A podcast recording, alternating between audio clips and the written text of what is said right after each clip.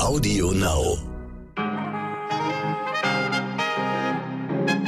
Guten Morgen, meine liebe Podcast-Community. Heute ist Donnerstag, der 13. Januar. Ich bin Michel Abdullahi und hier ist für Sie die 189. Folge von Heute Wichtig mit unserer langen Version.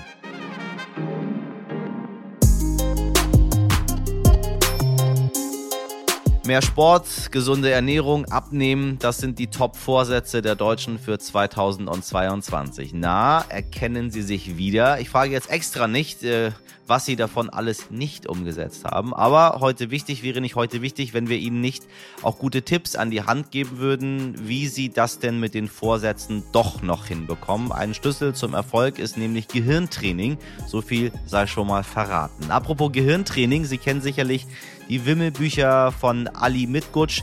Ein breiter Strand, eine chaotische Straßenkreuzung, ein belebter Marktplatz. Es gibt kaum eine trubelige Alltagssituation, die Ali Mitgutsch nicht illustriert hat. Und irgendwo mittendrin versteckt sich dann eine kleine Figur namens Walter. Stets gekleidet mit rot-weißem Ringelshirt, runder Brille und Wollmütze um den Erfinder der Wimmelbücher nach seinem Tod im Alter von 86 Jahren heute ein wenig zu ehren, haben wir für Sie einen Walter in unserer heutigen Folge versteckt. Also Ohren auf, richten Sie den Blick auf die Minutenanzeige auf Ihrem Handy und wenn Sie das Wort Walter hören, schreiben Sie uns fix eine Mail mit der genauen Minuten- und Sekundenzahl und dann gibt es für Sie eine kleine Überraschung von mir höchstpersönlich. Zuerst für Sie das Wichtigste kurz und knapp. Ein Monat nach seiner Ernennung hat sich gestern Bundeskanzler Olaf Scholz zum ersten Mal einer Regierungsbefragung gestellt. Er hat unter anderem für die Impfpflicht für Erwachsene geworben.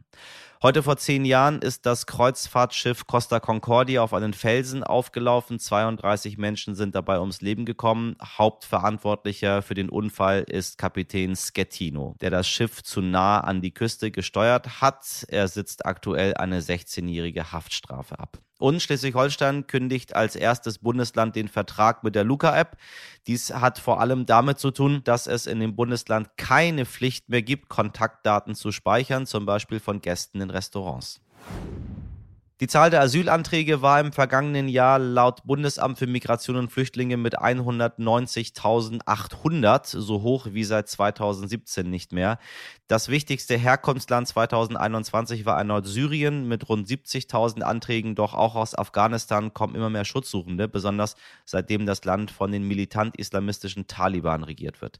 Doch viele Menschen kommen gar nicht so weit, einen Antrag zu stellen, sondern werden vorher von den Grenztruppen der Europäischen Union zurück zurückgedrängt. Diese sogenannten Pushbacks, also die Zurückweisung von Geflüchteten, klingt jetzt so harmlos, doch in Wirklichkeit passiert das auf teils brutale Art und Weise, ob im Meer oder auf dem Landweg. Und genau wegen dieser Verharmlosung ist das Wort Pushback nun auch das Unwort des Jahres 2021 geworden. Die Jury sagte, hier wird ein menschenfeindlicher Prozess beschönigt. Auf Platz zwei hat es übrigens die Sprachpolizei geschafft. Damit werden Menschen diffamiert, die sich für einen angemessenen, gerechten und nicht diskriminierenden Sprachgebrauch einsetzen. Das machen wir übrigens auch, indem wir gendern. Idiotin des Tages. Es ist meine Party und ich tauche ab, wenn ich will. Party vorbei. Oder Johnson verliert Unterstützung der Tories. Das waren die Schlagzeilen der britischen Sun, der Daily Mail und des Telegraphs. Dann stellen Sie sich vor, liebe Zuhörerinnen, es ist Lockdown, soziale Kontakte sind auf ein Minimum beschränkt, Menschen verlieren ihre Liebsten und können diese nicht einmal mehr persönlich verabschieden. Und was macht der britische Premierminister Boris Walter Johnson? Er feiert eine Gartenparty an seinem Amtssitz in der Downing Street. Rund 40 Gäste waren 2020 vor Ort, 100 wurden eingeladen. Jetzt steht Johnson im Kreuzfeuer der Presse und der Opposition und auch seine eigene Partei kritisiert kritisiert ihn zu Recht, finden meine Redaktion und ich. So klingt übrigens seine Entschuldigung im Parlament. I want to apologize. I know the rage they feel with me and with the government I lead when they think that in Downing Street itself the rules are not being properly followed by the people who make the rules. Er könne also auch die Wut verstehen. Ja, Meint er das ehrlich, ist jetzt die Frage. Das können Sie dann selbst für sich entscheiden, liebe Zuhörerinnen. Was klar ist, Johnson steht schon seit Wochen wegen des Verhaltens seiner Regierung während des Lockdowns unter Druck. Wir fragen uns, ist die Party für Boris Johnson jetzt wirklich vorbei? Der Booster, also die dritte Impfung, ist nun in einigen Bundesländern notwendig, um ins Restaurant zu gehen oder man hat einen aktuellen Test dabei. Und während viele noch mit der dritten Impfung beschäftigt sind, da haben die GesundheitsministerInnen der Länder am Montag schon über eine mögliche vierte Impfung beraten. Auch Bundesgesundheitsminister Karl Lauterbach will bestimmte Altersgruppen auf den zweiten Booster vorbereiten. Aktuell fehlen aber noch belastbare Studien, wie sinnvoll eine vierte Impfung ist. Der Immunologe und wissenschaftliche Direktor am Deutschen Rheuma-Forschungszentrum, Professor Andreas Radbruch, sagt generell, bevor wir mit der nächsten Impfung um die Ecke kommen, braucht unser Immunsystem erstmal Zeit. Was nämlich passiert in dieser Zeit, die man dem Immunsystem gibt, ist, äh, dass äh, je weniger von dem Impfstoff noch in uns ist, desto besser müssen die Immunzellen sein, die das noch erkennen. Und erst am Ende werden die allerschärfsten Immunzellen gemacht, die das, die auch noch ganz wenig äh, Impfstoff und damit auch ganz wenig Virus gut erkennen können. Die besten Antikörper werden zum Schluss gemacht und die Zellen, die die Antikörper machen, die am allerbesten sind nach ungefähr sechs Monaten, die nisten sich dann im Knochenmark ein. Und äh, selbst wenn der Virus und der Impfstoff gar nicht mehr da ist, dann überleben sie dort ähm, in sogenannten Nischen, die von Bindegewebszellen gemacht werden und äh, schützen uns ein Leben lang mit diesen sehr guten Antikörpern. Ist bei Antikörpern so wie bei vielen Sachen. Nicht die Menge macht's, sondern die Qualität. Wir haben zwar dann weniger Antikörper, aber das sind die besten, äh, die man sich vorstellen kann, die auch noch ganz geringe Mengen von dem Virus erkennen können. Doch wie sinnvoll ist nun diese vierte Impfung? Die vierte Impfung mit dem gleichen Impfstoff in der gleichen Dosis wird nur ganz geringe Effekte haben. Die fünfte wird gar keine Effekte mehr haben, außer vielleicht unerwünschten Nebenwirkungen. Äh, es ist äh, ziemlich sinnlos aus immunologischer Sicht, immer weiter alle paar Monate zu boosten. Es sei denn, es gibt einen angepassten Impfstoff für zum Beispiel eine neue Variante, in diesem Fall Omikron. Äh, das würde nochmal Sinn machen, weil das Immunsystem dann sozusagen auch in der Art der Antikörper, die gemacht werden, sich nochmal anpassen kann an diese neue Variante. Vielen Dank an Professor Radbruch, der übrigens auch Mitglied der Leopoldina ist, der Nationalen Akademie für Wissenschaften. Am vergangenen Freitag ist Ärztin in den USA ein medizinischer Durchbruch gelungen. Ein 57-jähriger Mann hat erstmals ein Schweineherz transplantiert bekommen. Dieser Vorgang nennt sich Xenotransplantation, also die Übertragung von Organen zwischen Tieren und Menschen. An dieser Art der Transplantation forschen MedizinerInnen schon seit Jahrzehnten. Jetzt schafft der Meilenstein Hoffnung für Zehntausende Menschen, die auf ein Spenderorgan warten. Meine Kollegin, die Wissenschaftsredakteurin Nicole Simon, erklärt, warum gerade Schweineorgane für eine Xenotransplantation geeignet sind. Das hat vor allem praktische Gründe, denn ihre Organe sind, was Größe und Physiologie angeht, mit denen des Menschen vergleichbar und sie lassen sich leicht und in großer Zahl züchten. Außerdem sind sie dem Menschen immer noch recht ähnlich und da, wo es wichtige Unterschiede gibt, kommt man mit genetischen Veränderungen gut weiter. Noch ähnlicher wäre dem Menschen natürlich der Affe, aber niemand würde heute manchen Affen nur als Organersatz züchten. Das würde gegen unsere moralischen und ethischen Grundsätze sprechen. Und könnte das Verfahren in Zukunft auch, ähm, sagen wir mal, Alltag werden? Also das wird noch eine ganze Weile dauern, denn selbst wenn der Mann, der in den USA gerade das Schweineherz verpflanzt bekommen hat, ähm, noch eine ganze Zeit mit dem neuen Herzen leben kann, muss sich die Methode danach erstmal in klinischen Studien beweisen und das braucht Zeit. Gerade wenn es darum geht, das Langzeitüberleben anzuschauen oder Gruppen zu identifizieren, die tierische Organe besser oder schlechter akzeptieren. Vielen Dank, Nicole Simon. Der halbe Januar im neuen Jahr ist schon wieder rum. Ein Teil meiner Redaktion verzichtet aktuell übrigens auf Alkohol und eine Kollegin ist ganz stolz auf sich, weil sie es so momentan schafft, zwei bis dreimal die Woche Sport zu machen. Und der Moderator dieser Sendung ist auch ganz schön stolz auf sich. Er verzichtet auf gar nichts und macht trotzdem fünfmal die Woche Sport. Ja, die guten Vorsätze. Mehr Sport, weniger Rauchen, gesunde Ernährung. Sollten Sie, liebe HörerInnen, jetzt kurz den Impuls haben, abzuschalten vor lauter Selbstoptimierung, bleiben Sie unbedingt dran, denn meine geschätzte Kollegin, Wissenschaftsexpertin und Podcasterin vom Erfolgspodcast Sie läuft, er rennt, Alexandra Kraft, verrät Ihnen jetzt, wie Sie Ihr Gehirn quasi austricksen und das mit den Vorsätzen doch noch schaffen können. Außerdem klären wir, warum Fasten besser ist als jede Diät. Sag ich's doch. Alex, ich grüße dich. Hallo. Hast du dir für dieses Jahr Vorsätze genommen? Ausnahmsweise nicht. Nachdem mein innerer Schweinehund jeden Vorsatz jedes Jahr immer besiegt hat, habe ich es dieses Mal aufgegeben. Und ich glaube, das ist auch der bessere Weg. Ist es so? Ja, zumindest wenn man auf die modernste und neueste Hirnforschung schaut. Also ich habe gerade länger mit einer ähm, Psychologin darüber geredet, die genau dieses Thema erforscht hat. Und die sagt, Vorsätze sind das Schlechteste, was man tun kann. Äh, was soll man stattdessen machen?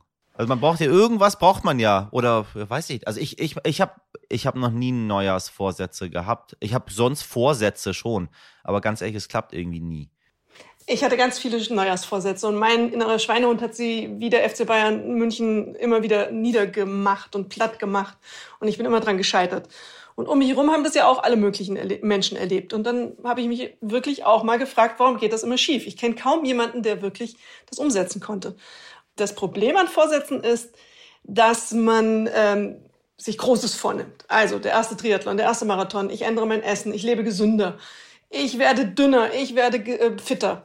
Das sind alles so große, große Projekte und an denen scheitern wir, weil wir mit unserem Gehirn einfach das nicht können. Das funktioniert nicht. Das Gehirn hat einen anderen Mechanismus. Was machen wir dann? Ich Was möchte dann doch dann? am Triathlon teilnehmen, ich möchte doch abnehmen. Ähm, also ich finde das gut, dass wir das in der Radikalität mal besprechen, äh, aber ich brauche jetzt eine Lösung, weil du möchtest ich, eine ich Lösung. Möchte, okay. Also lass uns, lass uns auf dem uns hinbewegen auf den Weg zu einer Lösung. Nee, ist gar nicht so schwierig.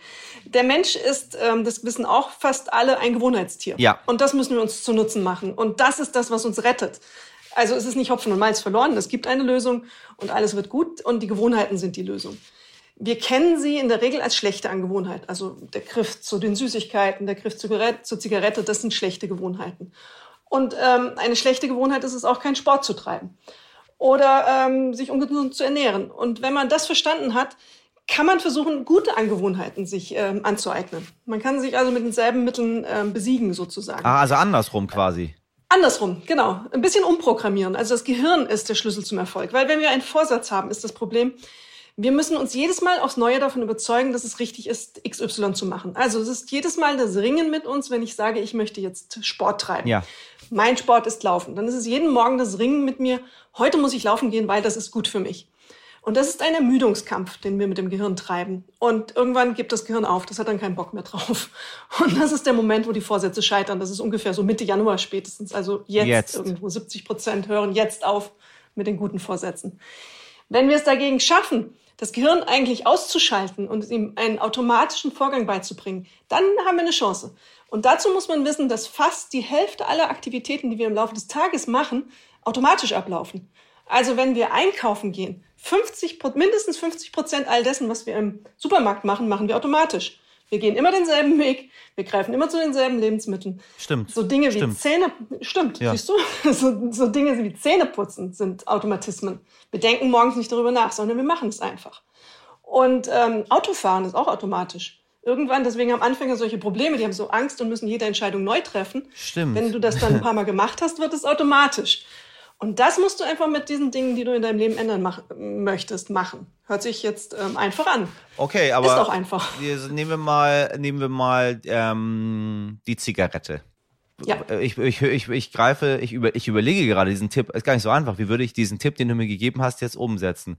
Normalerweise greifen die Leute morgens zur Zahnbürste und dann sollen sie aber nicht zur Zigarette greifen, also genau andersrum. Wie geht das? Genau das ist, ähm, man muss dafür verstehen, dass es ausgelöst wird durch ähm, eine frühere Erfahrung. Irgendwann haben wir die Erfahrung gemacht, äh, unser Gehirn vor allem, diese Zigarette hat uns irgendeine Form von Befriedigung in einer Situation gebracht. Und deswegen greifen wir in dieser Situation immer wieder automatisch im Grunde zur Zigarette und dieses gute Gefühl, was wir abgespeichert haben, damit ähm, wieder auszulösen. Und ähm, wenn wir es schaffen, diesen Griff zur Zigarette durch etwas anderes zu ersetzen, also von mir aus, ähm, ich bin in der Situation, in der ich gestresst bin und da würde ich jetzt zur Zigarette greifen, weil sie mich beruhigt, ist vielleicht der bessere Griff zu einem Kaugummi. ganz banal jetzt mal gesagt. Ähm, wenn ich eine Lust auf Schokolade habe, Klassiker, ich will mich gesünder ernähren, die Lust auf Schokolade im Gehirn ist abgespeichert, das macht so ein wohliges Gefühl. Ähm, Schokolade weit wegräumen, das ist die erste Regel, nicht, nicht in der Sicht haben und dann eben etwas Neues schaffen, einen neuen Griff. Und bei mir zum Beispiel hat es funktioniert, als ich dann angefangen habe, Nüsse aller Art in, irgendwo hinzustellen. Ähm, oder Obst kann auch der Griff sein, den, mit dem du es ersetzt. Das machst du ein paar Mal ähm, immer wieder, immer wieder. Wiederholung ist das ähm, der Schlüssel zum Erfolg. Und nach spätestens zwei Monaten hast du es ähm, gelernt und dann machst du es automatisch. Dann greifst du nicht mehr nach der Zigarette, sondern nach dem Kaugummi, nach dem Obst, nach den Nüssen oder was auch immer, womit du es ersetzt hast. Äh, das sind diese berühmten, wir hatten ja letztes Mal schon drüber gesprochen. Wie viel waren es? 57 Tage, 63 Tage? Unterschiedlich. Also äh, bei Ernährungsumstellen sagt man so ungefähr 63 Tage. Ähm, mhm. Ja, dann hast du es geschafft. Ähm, zwei, zweieinhalb Monate ja. ungefähr. Ähm, hat auch ein bisschen damit zu tun, wie lange du das schon machst. Also ähm, wenn du es ewig schon äh, auf die eine Art und Weise gemacht hast, kann es vielleicht noch einen Tag mehr oder mehr dauern. Aber so ein Richtwert ist das ungefähr, ja. Und das Wichtige dabei ist aber auch, sich nicht fünf Sachen vorzunehmen. Also zu sagen, ich nehme ab, ist irgendwie total unkonkret. Ähm, du musst es konkreter machen. Du musst sagen, ich esse weniger Zucker und das machst du dann mal zwei Monate. Und dann den nächsten Monat trinkst du vielleicht weniger Alkohol und den darauffolgenden dann weniger rauchen. Und so kannst du all deine Gewohnheiten langsam umwandeln in gute Gewohnheiten. Also weder Diäten noch Fasten. Das ist eine interessante äh, Frage. Diäten auf keinen Fall, weil das gegen jegliche körperliche Logik geht. Das geht sowohl gegen ähm, ähm, dem, dem, dem, na, der Körper will Energie haben und wenn wir die entziehen durch Nahrungsentzug, dann funktioniert das nicht. Und das Gehirn ähm, immer mit Zwang und du musst und du musst funktioniert nicht. Das sind also schon mal zwei Faktoren, die dagegen sprechen. Interessanterweise, Fasten scheint anders zu funktionieren. Fasten ha. ist für den Kopf ein Neustart. Ha, Fasten. Fasten ist die Lösung. Fasten ist nämlich für den Kopf ein Neustart. Ganz viele berichten, mit denen ich auch gesprochen habe für eine Recherche mal, dass sie ähm, dann ein neues Verhältnis zum Essen bekommen haben. Sie haben also einmal gestoppt, alle Gewohnheiten abgelegt und diese Fasten ist ja dann so eine Brühe trinken und viel ähm, Flüssigkeit zu sich nehmen. Und dann machst du einen Neustart. Und dann kannst du wieder anfangen, neue Gewohnheiten einzuüben. Und das ist leichter nach dem Fasten. Und außerdem, ganz kurios, anders als Diät, dieser kurze Verzicht von 14 Tagen, maximal mehrere, vier, fünf Wochen, wie auch immer man das dann macht, ähm, scheint psychologisch etwas anderes auszulösen, leichten Stress. Aber äh, im Gehirn verändert sich was. Die, die Stellen für das Andocken des Stresses werden geringer und das macht das Gehirn irgendwie in diesem Moment. Und deswegen funktioniert Fasten so gut, anders als Diät, die einen unter Stress setzt auch manchmal. Ja, ich, ähm, ich habe hm, viele, viele Jahre lang am Ramadan gefastet, äh, wie das, wie das ja. jeder brave Moslem machen sollte. Ähm, und ich habe immer erzählt, dass es die es war die beste Zeit meines Lebens. Es war das Beste, was ich tun konnte. Aber Alex, ich habe irgendwann damit aufgehört. Ich weiß nicht warum. Das war ein Fehler. Ja, jetzt erklär mir bitte etwas, was ich wenn wir jetzt, ich, ich, äh, ich, ich, ich muss dich ein bisschen ärgern, weil ich will, dass die Leute wirklich was verändern. Also ich, wir müssen jetzt noch einen Schritt weitergehen. Okay. Ich habe, ich habe gefastet. Du sagst, Fasten ähm, ist, ist etwas Gutes. Es ist ein Neustart. Ich habe diese Erfahrung selber auch gemacht. Ich habe das viele, viele Jahre lang gemacht. Über, über 15 Jahre, einmal im Monat. Ramadan wurde gefastet. So. Ich habe es geliebt. Es war toll. Es war auch anstrengend, aber es war großartig. Und dann habe ich damit aufgehört Warum? Obwohl ich doch meine, äh, meine, meine Gewohnheiten hatte ich doch schon umgesetzt. Ich habe das über Jahrzehnte habe ich das gemacht. Ich habe gemerkt, dass das großartig für mich ist. Ich habe das gerne gemacht. Aber ich habe aufgehört damit. Warum? Das ist wie der Griff zur Zigarette Weil, nach zehn Jahren. Ja, ich habe zehn Jahre nicht geraucht, aber jetzt rauche ich wieder zwei Schachteln Prinz am Tag. ja, das kann passieren, weil die schlechte Gewohnheit ist nicht ausgelöscht. Die ist ja immer noch da. Aha. Du kannst dich nur so ein bisschen umprogrammieren. Du kannst die überlagern lassen von der guten Gewohnheit. Und natürlich kann es immer wieder passieren, dass die schlechte Gewohnheit wieder zuschlägt. Außerdem beim Fasten, es muss ja auch in dein Leben passen. Fasten ist ja echt anstrengend und ähm, muss dann funktionieren. Und wenn du zu viele Reize hast, die, weiß ich nicht, wenn du dreimal am Tag am Steakhouse vorbeigehst und äh, dann immer äh, das Ge Gefühl hast oder umgeben bist von Menschen, die ganz viel essen, dann willst du ja auch dabei sein und dann führt das ja dazu, dass deine schlechte Gewohnheit dann vielleicht entsteht und oder wiederkommt. Also wenn du von, als ehemaliger Raucher von Rauchern umgeben bist, kann dich das wieder in deine alte Gewohnheit bringen. Die ist nicht weg. Du hast sie nur nach hinten geschoben in deinem Gehirn. Wir wissen, dass das einem gut tut, das zu machen. Und dann steht man dort irgendwo wieder und denkt sich so, hm, ich zwänge mir, das höre ich nämlich von Leuten immer, ich versuche das ja auch mit einigen Menschen, die zu mir kommen, mit mir Sport machen wollen oder sagen irgendwie, ähm, ähm, du ernährst dich immer irgendwie so gesund und wie machst du das? Und äh, dann merke ich aber, dass die Leute irgendwie das Gefühl haben, man würde ihnen etwas aufdrängen, eine Art Zwang, eine Sache, die sie dann letztendlich nicht möchten. Sie machen es dann eine Woche und dann kommt dieser, dieser Freiheitsgedanke, das ist doch alles Quatsch ich möchte das überhaupt nicht. Ähm, spätestens wenn sie dann schlecht gelaunt sind oder wenn das Sportprogramm anstrengender wird oder weißt du, wenn wir, wenn wenn wir noch eine Schippe oben rauflegen. Ich möchte das doch nicht, das tut meinem Körper nicht gut. Ich weiß, was für mich richtig ist. Und dann geben sie auf. Also was, was, was, ist, was ist die Lösung? Das ist genau das Problem. In dem Moment, wo sie anfangen zu denken, geben sie auf. Das hast du ja genau besprochen. Das ist ähm, in, in, in, zahlreichen ähm, Experimenten nachgewiesen. Die Psychologin Wendy Wood, mit der ich gesprochen habe, hat ein äh, sogenanntes M&M-Experiment gemacht.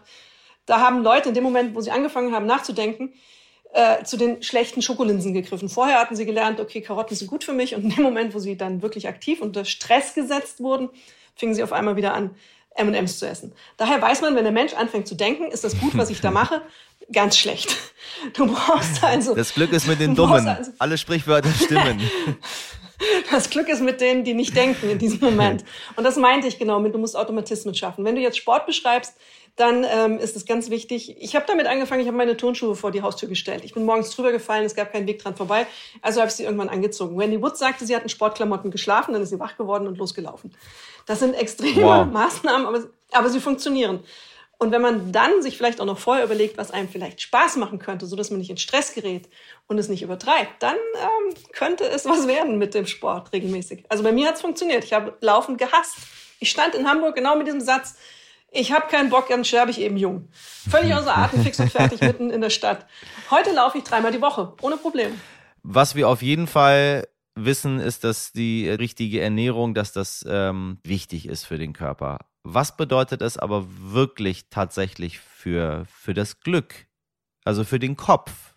Für, weißt du, ich beobachte mit großer Sorge immer mehr Menschen, die an Depressionen leiden oder an Formen von Depressionen, die darüber oder zumindest ja. darüber sprechen. Ich glaube nicht, dass alle Menschen, die heute sagen, ich habe eine Depression, tatsächlich auch eine Depression im pathologischen Sinne haben, sondern irgendwas vielleicht dazwischen. Es wird aber auf jeden Fall mehr. Sehr viele Krankheiten, psychische Krankheiten werden mehr. Ähm, wenn ich Sport mache, äh, bin ich glücklich danach. Äh, ist das tatsächlich, ist das am Ende des Tages so, dass meine Ernährung und mein, mein Gewicht zu einer mentalen Gesundheit führen oder ist das nur so eine, so eine Einbildung? Nein, das ist genau richtig. Also Ernährung, äh, es gibt Ernährungsbestandteile, die uns auch ein bisschen glücklicher machen. Viel Obst, Gemüse, alles, was diese farbfrohen Dinge enthält, das tut uns gut. Das ist auch für unsere Stimmung gut. Da gibt es einen guten Zusammenhang, der ist auch wissenschaftlich belegt. Und der zweite Zusammenhang ist natürlich der äh, Bewegung und Depression und depressive Verstimmung, also das, was man hat, bevor man eine Depression bekommt und worunter, glaube ich, auch mittlerweile ganz viele eben leiden. Ähm, und wir merken es ja auch, die Leute jetzt während der Pandemie haben sich immer weniger bewegt. Und ich glaube, dass das auch ein Teil der Stimmung ausmacht, die hier in, in, im Land herrscht. Ähm, der Körper braucht Bewegung. Wir sind immer noch die Jäger und Sammler aus Urzeiten. Und ähm, unsere Gene haben sich seitdem noch nicht so sehr verändert. Man weiß aus der Wissenschaft eben, dass äh, Bewegung genauso gut wirkt auf die Stimmung wie ein ähm, Medikament, wenn man Depressive behandelt. Und ähm, für jeden anderen ist es stimmungsauffällend. Immer. Du hast Glückshormone, das, was du ja sagst. Wenn man dann endlich nach Hause kommt, fühlt man sich ja auch super. Also ähm, ich kann, ich werde ein anderer Mensch, wenn ich nicht laufen gehe. Ich werde unleidlich und ähm, übellaunig. Und das ist nicht nur meine Einbildung, das ist wissenschaftlich gut belegt, dass das so ist. Abschließend, wirst du nicht müde, das immer wieder zu wiederholen? indem ich merke, wie gut es mir tut und ich sehe, wie, wie andere um mich herum regelrecht verkümmern. Das hört sich jetzt blöd an und überheblich vielleicht, aber ich merke jedes Mal, wenn ich Sport getrieben habe, die positive Wirkung. Vielleicht motiviert mich das dann auch und härtet mich ab gegen allerlei andere Dinge. Ähm, und mir hat es unglaublich gut getan. Mein Leben hat es komplett auf den Kopf gestellt. Und ich glaube, ich wäre ein anderer Mensch, wenn ich es heute, wenn ich es anders gemacht hätte, also was Sport angeht. Dieses auf der Straße stehen und ich sterbe. Ich wäre echt kranker. Und ich merke diesen Effekt und es tut mir gut. Und ich verstehe fast nicht, warum die Leute es nicht tun und warum sie es nicht begreifen. Deswegen werde ich nicht müde, es immer wieder zu sagen. Und irgendwann schaffe ich dann doch, den einen oder anderen zu überzeugen. Ich danke dir. Mich hast du auf jeden Fall überzeugt. danke, dir auch. Also, nicht so viel denken und einen Vorsatz nach dem anderen angehen. Heute nicht ich. Geteiltes Sorgerecht kennen wir hierzulande ja eigentlich nur, wenn es um Kinder geht. In Spanien gibt es nun ein neues Gesetz, das das Sorgerecht für Tiere regelt. Wenn sich ein Paar trennt, dann wird auch das Sorgerecht für den Hund, die Katze oder das Meerschweinchen in Zukunft geteilt. Ein Scheidungsmeerschweinchen hat was. Aber im Ernst, es geht dann in Zukunft mehr um das Tierwohl. So hat der Pudel dann immer noch Frauchen und Herrchen um sich herum. Kann ja auch nichts dafür, dass sich die Menschen nicht mehr verstehen. In Deutschland werden Tiere übrigens wie ein Teil der Haushaltsgegenstände betrachtet. Bei einer Trennung muss man sich dann entscheiden, wer den Wauwau komplett übernimmt.